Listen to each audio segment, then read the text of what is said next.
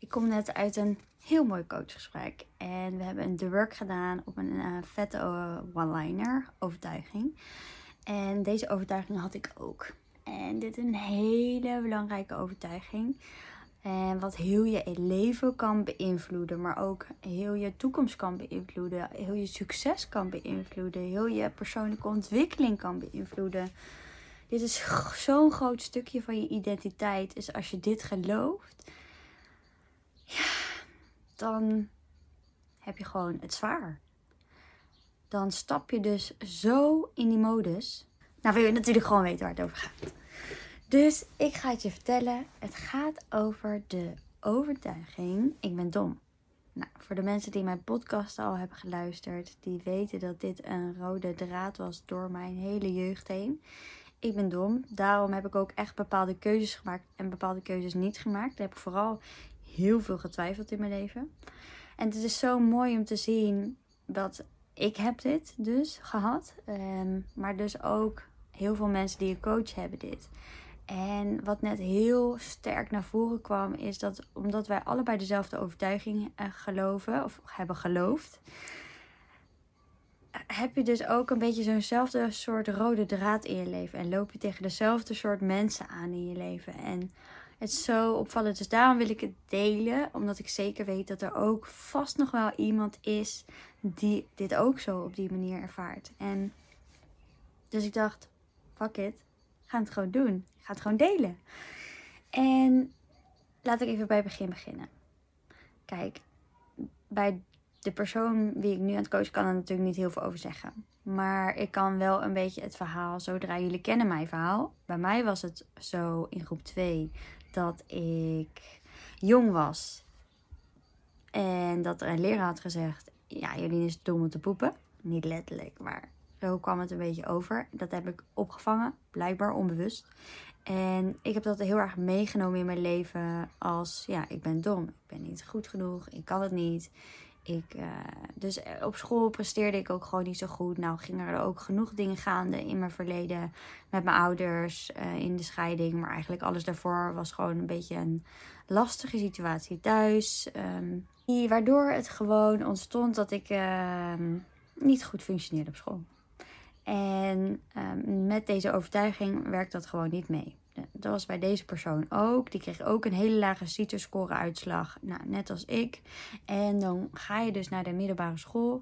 En dan, ja, dan zit je daar tussen allemaal mensen waarvan jij denkt... Ja, maar deze mensen, die passen helemaal niet bij mij. Dus daar creëer je al een soort van ongelijkheid op zo'n moment. Want ja, je creëert dus dat die mensen minder zijn dan jij. Terwijl jij je eigenlijk natuurlijk minder voelt dan hun. Maar op dat moment wil je dat op zo'n manier zien. Want je ziet het al zo zwart-wit. Je denkt al, ja, ik ben, niet, ik ben dom, ik ben niet goed. Want ik ga naar eh, VMBO of ik ga naar um, lager onderwijs. Dus je keurt jezelf af. En dus ook de mensen af die bij jou in de klas zitten. Dat kan niet anders. En blijkbaar voel je je dan ook nog beter. Dus stel je soort, ook nog een soort van arrogant op eigenlijk ongelijkwaardig. Laten we het daarop houden. Die ongelijkwaardigheid die je ervaart, dat is eigenlijk dat innerlijke criticus in jou, die continu tegen jou zegt, want je ervaarde dan, ik ervaarde op de middelbare school dus dat ik beter was dan de mensen die bij mij in de klas zitten. Maar waarom? Omdat mijn innerlijke criticus aan het vechten was van, ja, je bent heus wel slim, je kan heus wel meer. Maar dat andere stemmetje was aan het praten dan zo van, uh, nee, je bent dom. Uh, je kan het niet. Uh, pas nou maar op. Nee, ga maar die doen. Doe maar niet, want straks kan je het niet. Die wilde mij beschermen. Dus je hebt dan heel erg die tweestrijd in stemmetjes van de een zegt ja, kan het wel. En de ander zegt kan het niet. Super irritant toch? Zo'n gesprek in je hoofd. Dus dan voel je je op de ene plek voel je je beter of groter of meer waard. En dan voel je op een andere plek weer minder waard. Bijvoorbeeld als jij uh, ergens gaat werken waarbij iedereen een HBO-papiertje hebt en jij hebt een MBO-papiertje. Ja, dan voel je je in één keer weer heel klein en minder waardig. Want ja, je hebt die overtuiging, ik ben dom. Want ik moest naar uh, VMBO en VMBO is niet goed genoeg. Want ik had eigenlijk uh, HAVO moeten doen.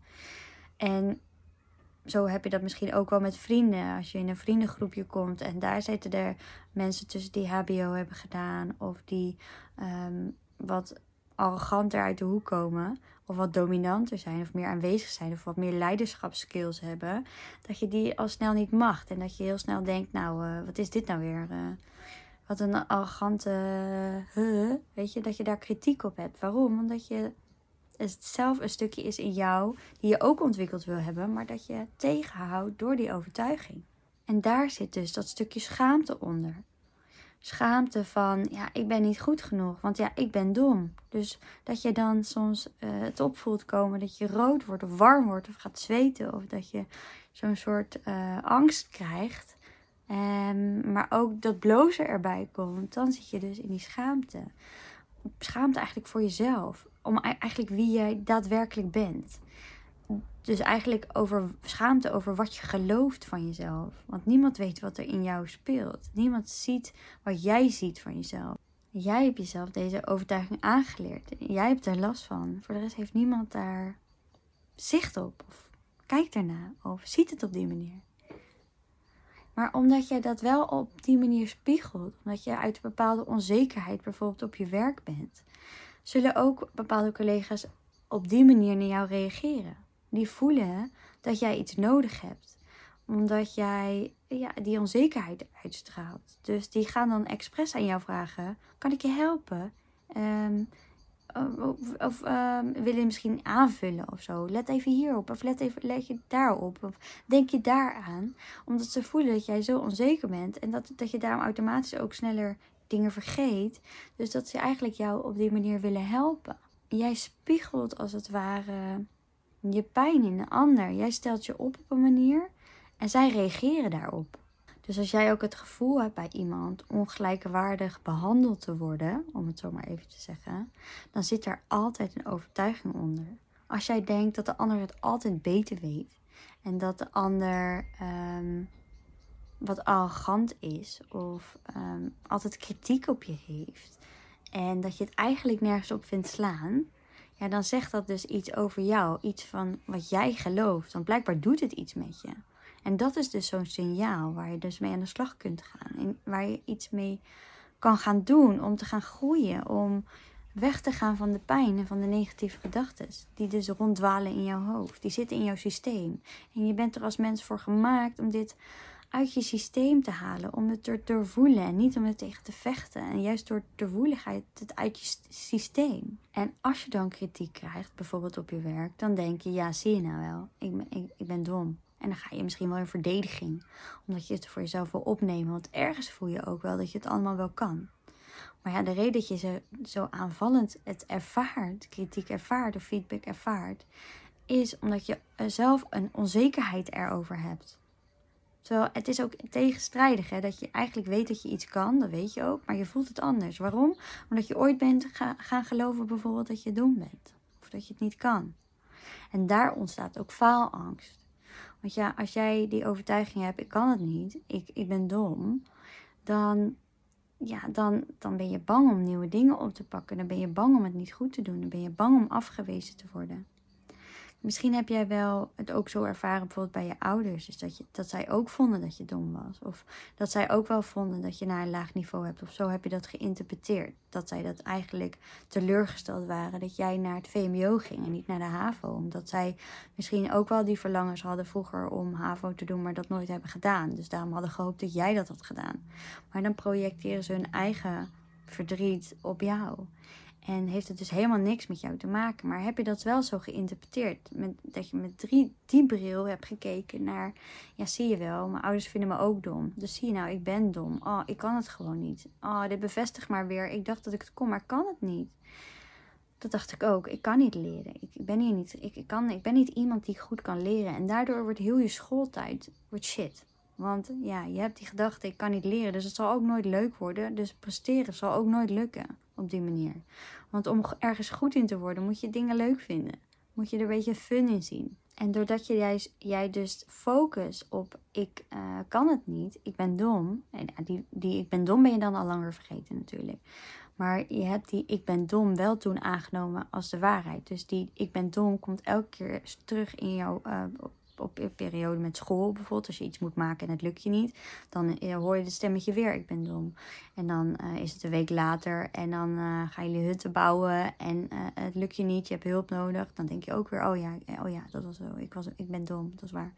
En dan ga je naar de middelbare school en dan is er iets wat je niet kan en dan denk je, oh ja, ik ben dom. Of je vader zegt, nou, dat je dat niet kan dan denk ik, oh ja, ja, maar ik ben ook dom, dat is waar ook. En nou ja, zo zijn er misschien wel miljoenen situaties. Nou, is overdreven, maar heel veel situaties waarin je dus dat jezelf hebt verteld. Dus het duurt ook een hele tijd voordat het helemaal uit je systeem zit. En op een gegeven moment ja, heb je ook niet meer die gedachte, ik ben dom. Maar de gedachten van, ik kan het niet. Of het lukt me niet. Of um, het heeft toch geen zin. Of dat zijn die uh, gedachten boven de, bijvoorbeeld, ik ben dom. En als je dit als kind bent gaan geloven, kan je hier ook nog geen woorden aan geven. Hè? Dus het is ook heel erg lastig om te voelen wat je echt um, voelt op dat moment. En wat je dan echt ervaart. En je kan dus ook dan niet die overtuiging aanpakken als kind. Je had blijkbaar ook dit nodig om ja, door het leven te gaan. Dit was jouw identiteit. Maar nu, op dit moment, nu je dit luistert en dit herkent, dan weet je dat het jou niet meer dient. Dat deze overtuiging jou niet meer dient. Dat het niet een stukje van jouw identiteit hoeft te zijn. En dat jij kan kiezen om wel slim te zijn. Want wat ik ook vroeg aan hem, van oké, ik ben wel slim. Uiteindelijk, hè, we hadden heel de work gedaan, dus we hadden al die vragen doorgenomen. En hij stapte helemaal in dat gevoel van dat jongetje van toen. En toen ging hij ook zien, oké, maar wat nou als je die gedachte niet meer gelooft, ik ben dom. Nou ja, dan zou ik veel uh, meer vertrouwen in mezelf hebben gehad. Dan zou ik heel anders uh, mijn schooltijd hebben ervaren. Dan zou ik nu uh, veel sneller dingen oppakken of dingen, andere dingen gaan doen, uitdagingen zoeken. Dan zou ik veel meer voor mezelf opkomen.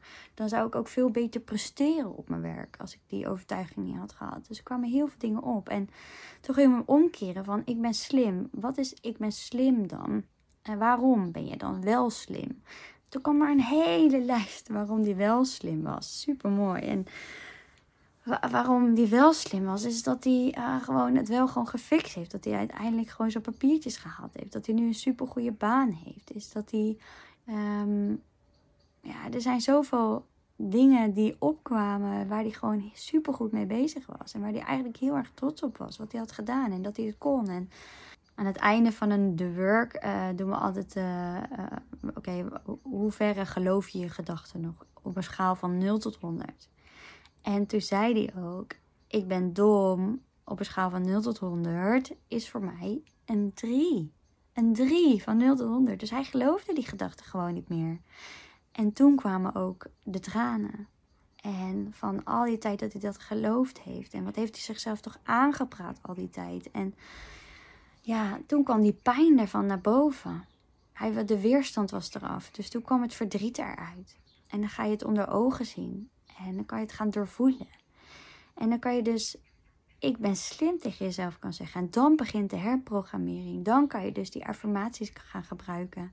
En dan kan je dat op die moment ook gaan inzetten. En ook die waarom, van waarom ben ik slim. Dat dat gewoon gaan herhalen. Want dat is zo waardevol. Daarmee ga je gewoon een nieuwe identiteit creëren. Gewoon van iemand die slim is. En wat zou je denk je bereiken als je de overtuiging hebt: ik ben dom in je leven? En wat zou je bereiken met de overtuiging: ik ben slim in je leven? Want als je ik ben dom, dan zou je ook je zo opstellen in een relatie. Dus zou je ook sneller gaan pleasen. Zou je ook continu alles aan het perfectioneren zijn. Vind je het lastig om keuzes te maken. Dan uh, zou je het ook lastig vinden om uh, vriendschappen uh, oké te zijn met vriendschappen. Om je daar ook goed te voelen. Om je helemaal jezelf te kunnen voelen. Want je voelt je heel kwetsbaar als je dit gelooft. En als je de overtuiging hebt, ik ben slim, dan zul je juist meer in je kracht gaan staan. Dan zou je zelfverzekerder voelen. Dan zou je meer durven op te komen voor jezelf? Zou je ook nieuwe dingen aan durven pakken? Zou je ook met vrienden gewoon meer jezelf kunnen zijn? En in je relatie gewoon kunnen zeggen wat je voelt. En daarvoor staan, daar verantwoordelijkheid voor nemen. En weten dat dat goed is. Dan laat je niet meer over je grenzen heen gaan. Dan ga je dus met een andere bril naar de situatie kijken. Niet met de bril van de pleaser, van de perfectionist of van de innerlijke criticus die je hebt. Luister anders podcast 24. Lean Forward podcast. Ehm, maar daar gaat juist dus vertrouwen aan het stuur zitten. Er komt misschien zelfs wel die gezonde egoïst naar boven, die voor zichzelf kan opnemen. Dan komt de verantwoordelijke komt naar voren aan het stuur in de bus. Ik heb het wel eens verteld, zo'n metafoor van in de bus zitten. En wie er dan aan het stuur zit. En dat is dan ook hoe jij je daarna, ja, wat je hoort in je hoofd en waar je naar gaat gedragen. Dus dan ja, dan, dan voel jij als je op je werk bent gewoon vertrouwen. En kun je gewoon zeggen wat je voelt. En neem je verantwoordelijkheid voor wat je voelt. En durf je gewoon nee te zeggen als iemand over een grens heen gaat. En kun je ook weer echt die grenzen gaan voelen. Hoef je niet meer te twijfelen daarover. En hoe mooi is dat als je op die manier in het leven kan staan. Dus ik ben heel benieuwd hoe hij hierop gaat reageren. Bij iedereen is het anders. Bij de een is het uh, gelijk de dag erna voel je je heel ander persoon. En de ander merkt dat hij gewoon die patronen moet afbrokkelen. Nou, daar zijn ook allemaal technieken voor. Daar gaan we ook in dit traject heel erg mee aan de slag. En, um, en ik volg gewoon heel zijn proces. En we zijn nog maar net begonnen. Dit was de eerste sessie. En als je nu al zoiets groots kan doorbreken, nou, dan staat er alleen maar iets heel moois op je te wachten. Dus mocht jij dit ook willen, laat het me dan natuurlijk weten op Insta Lina VP Forward. Um, en dan gaan we hier lekker samen mee aan de slag. Ik ben heel benieuwd wat je ervan vond. Laten we dan ook even weten uh, in een berichtje op Insta. Of als je de podcast luistert uh, via um, recensies mag dat natuurlijk altijd via de Apple Podcast app. Of gewoon via persoonlijke berichten. Vind ik super leuk. En tot de volgende keer. Wat tof dat je hebt geluisterd. Deel het op Instagram om ook anderen te inspireren en tag mij. Het zou mij enorm helpen als je deze podcast gaat volgen en als je een review achterlaat op iTunes via Apple Podcast. Zo word ik beter vindbaar en kan ik daarom nog meer mensen helpen. Bedankt. Doei!